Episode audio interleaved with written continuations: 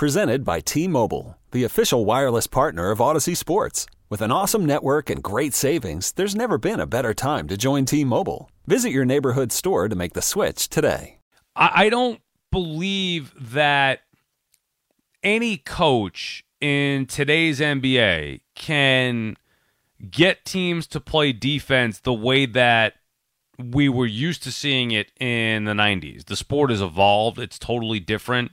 And I know Thibs has been a defensive guy. And by the way, the Knicks played great defense two years ago, not last year, obviously, but the year that they finished fourth in the Eastern Conference before getting you know beaten by the Hawks in that five game series. They played very good defense. Was it great? A shutdown defense? No, but it was a good defense. And a lot of times you would say defense is just effort, but I don't believe that a lot of today's players want to give that effort, especially in the regular season. And generally, the guys that do put in that type of effort are the guys that don't have the skill that you need offensively. And the Knicks have sacrificed, if you look at the way that the team was built two years ago, the team has sacrificed some of those type players, the hard harder nosed guys that are going to play better defense, for guys that should be better scorers.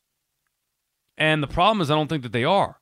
Now, the Knicks have some solid defensive players. And by the way, you look at it with Mitchell Robinson out, you know, he's a guy that's going to protect the rim. I know you're talking about perimeter defense, but you know, they they don't they don't have to me the the horses to do that. And maybe you'll see it differently. I mean, I, don't know if the Knicks are going to make the postseason, but maybe it'd be different in the postseason if things tighten up a little bit or they they turn it up another notch. I just don't think the Knicks are that good. I don't think they have. And by the way, one good thing and surprising thing, as a matter of fact, was the fact that they benched Evan Fournier finally. Uh, we had a call on that. I think it was Mark and I want to say Brentwood on Friday.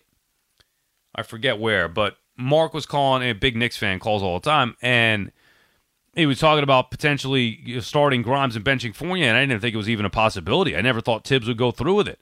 And they did, basically the next night. Grimes got to be able to stay healthy. They got to get Robinson back. And, you know, see what type of defensive team they can build. I mean, I feel like RJ has the effort. I just don't think the Knicks are good defensively, and I'm not blaming the coach.